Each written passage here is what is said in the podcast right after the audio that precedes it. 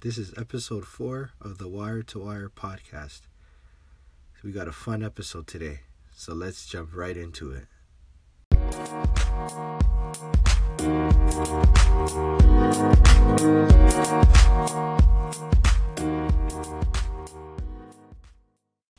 So Kevin Durant and CJ McCollum got into a bit of a Twitter argument this week. So Kevin Durant appeared on CJ McCollum's podcast and essentially McCollum said that he didn't like the Warriors adding Boogie Cousins to the team and he didn't necessarily like Kevin Durant's decision to which Kevin Durant replied, "Come on, you know you you guys ain't winning no championship." And I guess there's some bad blood left over from this podcast because it went to Twitter where McCollum essentially called him soft and Kevin Durant ironically called CJ McCollum a snake. Now I know I can be tough on KD at times, but I promise you I don't hate the guy. I have nothing against the guy personally. I just think that I just don't like the decision that he made to go to the Warriors. You were up 3-1 on them and then you choke the remaining games of the series and then you go and join the team that beats you that didn't really even need you. But whatever, I digress. I'm actually on KD's side in this feud, believe it or not. Yeah, it sounds so weird to say, but I am. You know, CJ McCollum, he handled it very poorly. When he was on your podcast, you're, you know, joking with the guy and acting like you're his friend. But then you run on Twitter and call him soft. So why didn't you just say his move was soft when you had him there on your podcast face to face? You know, and the thing with CJ McCollum, the thing is you're a competitor so nobody wants to hear how unbeatable or how hard the Warriors is. Like we as basketball fans, we know. We watch the game. We see what's happening. But as fans, we kind of have the privilege where we can sit back and observe and say whatever the hell we want. It just comes with the territory. But you as a player, you're expected to go out there and compete. And then you're saying stuff like that. It's not a good look. We know what's happening. We know what's going on. We don't need to hear you say it you know it's like imagine you have a fire at your house and a firefighter says you know this is a very big fire. We don't have the tools to do it. Uh, if you don't have the tools to do it who the hell is going to take that fire out? It's just something you don't want to hear and that's not what we want to hear from you. We don't want to hear how hard they are to beat or how difficult it is. As fans we know that. Um and another thing too with CJ McCollum that's kind of irritating me this off season is you okay so first of all hold on, let's backtrack this a bit. You had the third seed in the western conference. Your team was fully healthy. And you got swept by the new orleans pelicans who didn't even have demarcus cousins. Now that's not a good look and that's very pathetic. And then in the off season you're you're appearing on espn and fox sports 1 and you're peddling all these hot takes. Like listen get in the gym and put in work, okay? No one wants to see you on TV giving your opinion. Like, yeah, it's good it's good for show, it's good for ratings for them. But you should be focusing on how to be better. I mean, you went on first take and Stephen A. Smith said to your face that you should be traded. Now, I don't know how I don't know how you guys would take it, but when I saw that clip, essentially what I thought was the guy was saying that you're trash that you, you're not really providing much help to Lillard and that Portland should get rid of you. That's how I took it, anyways. And when you watch that series against Pelicans, it's not hard to see how Stephen A. Smith came to that conclusion. So don't worry about your podcast, okay? Don't complain about how tough the Warriors are and stop with the hot takes all over ESPN and Fox Sports 1. Just focus on your game and worry about beating them and how you're going to get better next season. Okay? And if you have something to say, say it to the guy right then and there. Don't wait to run to Twitter to say, oh yeah, the guy is soft. Listen, we know that what he did was soft, okay? The whole basketball world knows it. And Kevin Durant himself knows it too, okay? That's why he spends all this time on social media arguing with people, justifying a decision that he made two years ago. It's the reason why he created burner Twitter accounts last year to argue with people. It's the reason why he went into someone's DMs earlier this summer to get in an argument with some kid who post who tagged him in a photo, okay? We know it was a weak move. We know that it was soft. And we also know that this team is damn near impossible to beat. But we don't need to hear you saying it. You're a competitor, so compete. Yeah, that feels weird. I'm on KD's side in this, but you know, I gotta be objective. I gotta be fair. Anyways, we'll take a quick break and we'll be right back.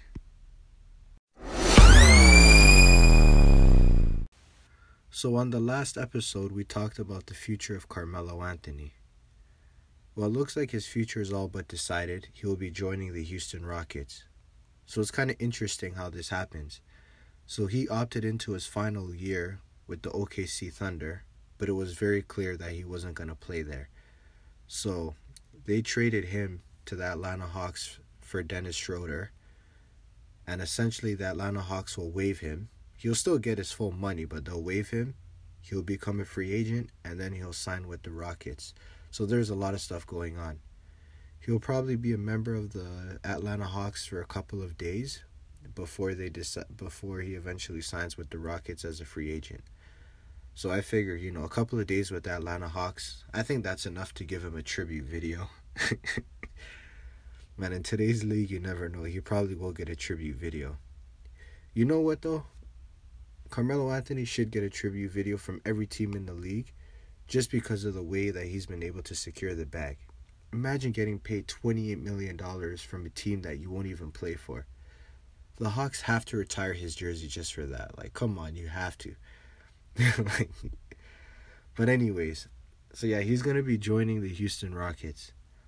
Now, I said on the last episode that I would have preferred him to join the Lakers because it made sense for him basketball wise. But I don't even think he took a meeting with the Lakers, so I don't even think that was a viable option for him. So, the Rockets, will it work out for him? I think it'll work out well for him. I mean, seeing as how they lost uh, Trevor Ariza, I mean, they're in desperate need of a small forward, and Carmelo Anthony kind of fits that need. But even from a basketball perspective, I think he'll help out a lot. Now, if you recall last year, the Rockets pushed the Warriors to seven games and they ultimately shot themselves out of the series by missing 27 straight three pointers.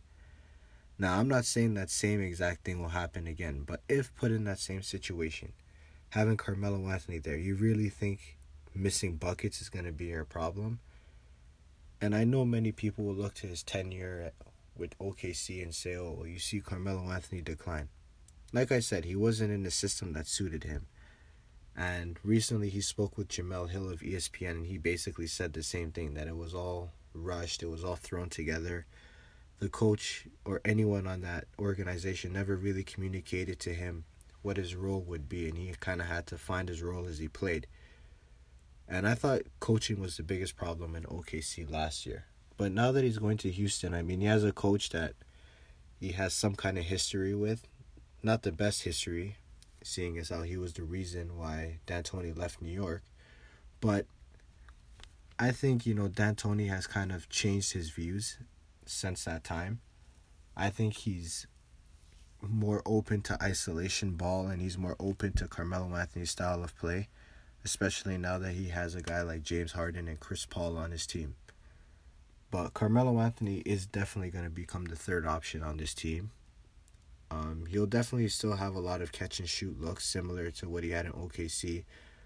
But I think there'll also be more plays drawn for him to play towards his strength. I don't think he'll be asked to come off the bench, so I think he's safe from a bench role for another year. Unless, for whatever reason, the Rockets extremely struggle, then the coach may ask him to come off the bench, and he'll probably be upset about that. But, you know, like I said, basketball wise, I still think the Lakers would have been a better fit for him. Um, I think the Lakers are going to have limited offense outside of LeBron James. And we'll see if any one of those other young guys can step up. And having Carmelo gives you a proven score. But the Rockets isn't a bad look for him either. I mean, both parties win. The Rockets, they get a small forward that they're in need of. Carmelo Anthony gets to go to a team that will give him a starting job, which is what he wants. Um, he still got his $28 million paycheck from the Hawks. Uh, yeah, he's gonna get less money with the Rockets, but at that point, who even cares? You made thirty million dollars this year. That's that's a win right there. Um, he's playing for a contending team. So we'll see if this team can make some noise in the West. I still have the Rockets as one of the top tier teams. They may not be as strong as they were last year because they lost some of their depth, but they'll still definitely be a contending team in the West for sure. Um, but in terms of the Western Conference, it's for the Warriors to lose. Yeah, overall, I think it's a good move for both parties. Shout out to Carmelo Anthony on securing that bag. And, you know, he can get his tribute video in Atlanta. I'm just kidding. There's not going to be no tribute video. But he should definitely be honored for the way he's been able, for what he did this year. That's incredible. $20 million from a team that you didn't even play for. But, you know, that's just the NBA, and that's just the way it is today. Anyways, we'll take a quick break and we'll be right back.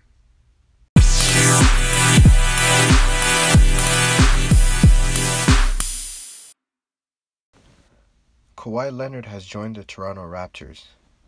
In last week's podcast, I discussed that the Raptors were in the driver's seat to get him. And literally on my birthday, I find out that they traded DeMar DeRozan to the Spurs for Kawhi Leonard. Now, in that podcast, I said that it should have been Kyle Lowry, only because he's grossly overpaid. But the Raptors ultimately decided to trade DeRozan instead. Uh, DeRozan had a pretty large contract as well, and I'm pretty sure the Spurs didn't want no part of Kyle Lowry, and I don't blame them. You're not going to pay a guy in his 30s $33 million to give you Terry Rozier numbers. But, you know, that's neither here nor there. They ultimately decided to trade DeRozan. Now, like I said last week, the Raptors should make the move for Kawhi Leonard.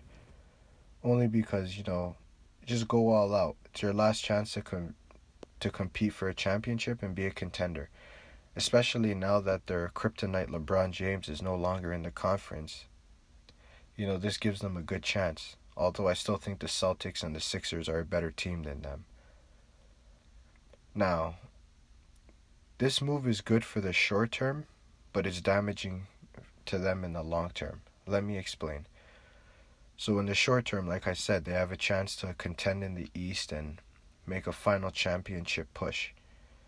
But let's be clear, Kawhi Leonard is a rental. Now, I I personally believe when this year is done that he is gonna leave and he's either gonna join one of the teams in Los Angeles or he may join another team with another superstar. Like maybe a Boston or a Philadelphia. Because those teams were in the mix, but they just didn't want to trade their young talent for him. So the Raptors need to make something happen this year. And this is a very expensive rental that they did, but you know what? Sometimes you got to risk it all and see what happens. And it's up to the Masai Ujiri and the organization to, you know, get him to commit beyond this year. But I just don't see it happening. I mean, a guy who's willing to walk away from $226 million from the San Antonio Spurs, you know, money is not a factor for him. It's something else that he's playing for. Maybe he wants to be in his hometown and play in front of his family in Los Angeles, or maybe as another motive that we just don't know about, like he wants to be in a larger market or something. Who knows? But clearly, money is not a factor for him. And the Raptors, if their biggest selling point is that we can offer you a hundred and we can offer you a hundred and ninety million dollars max contract, you're gonna have to come better than that. But in the long term, I think this is going to cause damage. Because, according, like, according to DeMar DeRozan, and I have every reason to believe him, they essentially promised him that they were not going to trade him and that he was part of their long term plans, only to end up trading him a week, a week later. Now, that's not a good look for the Raptors as an organization. And you know, it's interesting because, you know, we always get on players about their lack of loyalty, but we never really talk about the teams and their lack of loyalty. Like when this like what the Celtics did to Isaiah Thomas, or like now what the Raptors did to DeMar DeRozan. Now, with DeMar DeRozan coming out and saying this, what superstar in their right mind will want to come play for the Raptors? I mean, first of all, it's all the way in Canada. And Toronto's a nice city, you know, don't get me wrong. But it's Canada at the end of the day, so it's foreign for a lot of these players. And now you have an organization that does stuff like that. What's the incentive to want to come play here? A lot of a lot of superstars will be turned off from wanting to come here.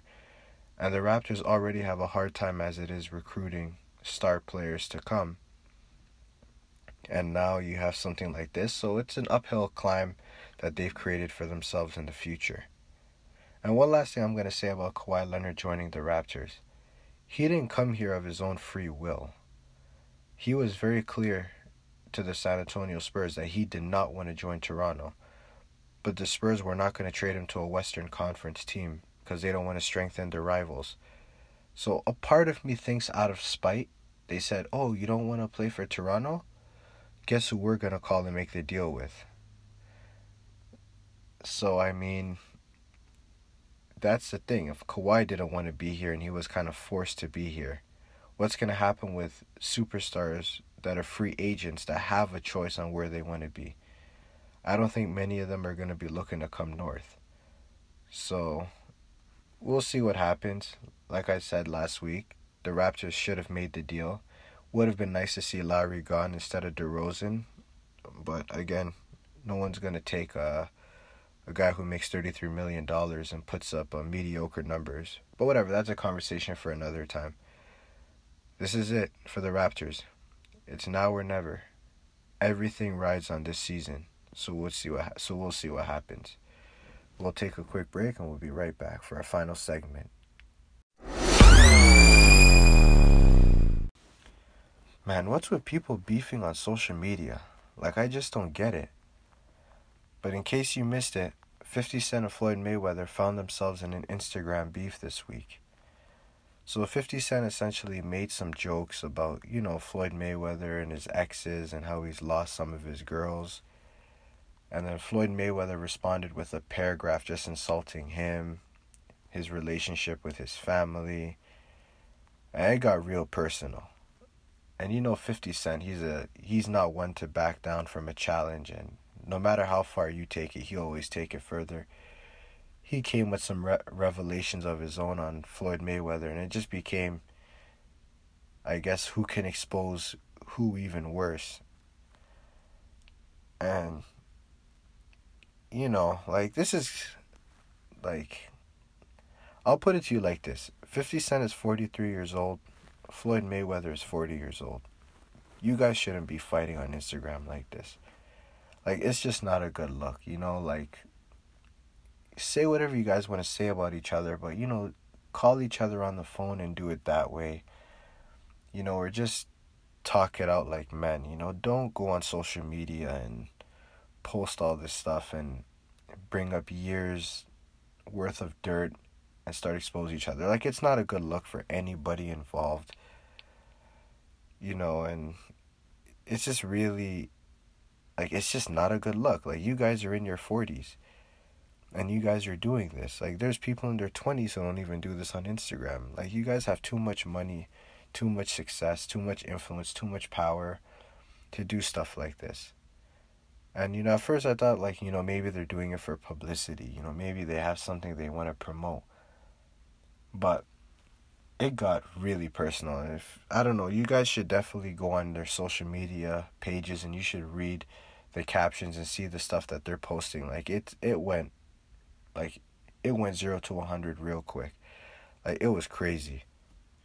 And you know, like I'm not really going to say there's a winner or a loser in all of this because I think this is a loss for both sides and I think this is as bad for us as a culture to have two influential people going at it like this. Now, here's the thing if we're going to get technical about it, Floyd kind of took it way too far with the comments that he made because he dragged family into it. Like 50 Cent is an internet troll. We know that. Like, you know, he's always trolling something. He's posting funny memes. Like, he's just a funny guy. He's an entertainer.